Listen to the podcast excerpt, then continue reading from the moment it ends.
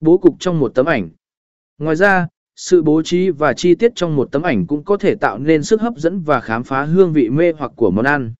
Cách bố trí các thành phần của món ăn, sử dụng các phụ kiện hoặc trang trí phù hợp, cùng với sự cầu kỳ và tỉ mỉ trong từng chi tiết có thể làm tăng thêm sự thèm muốn và tình yêu với đồ ăn.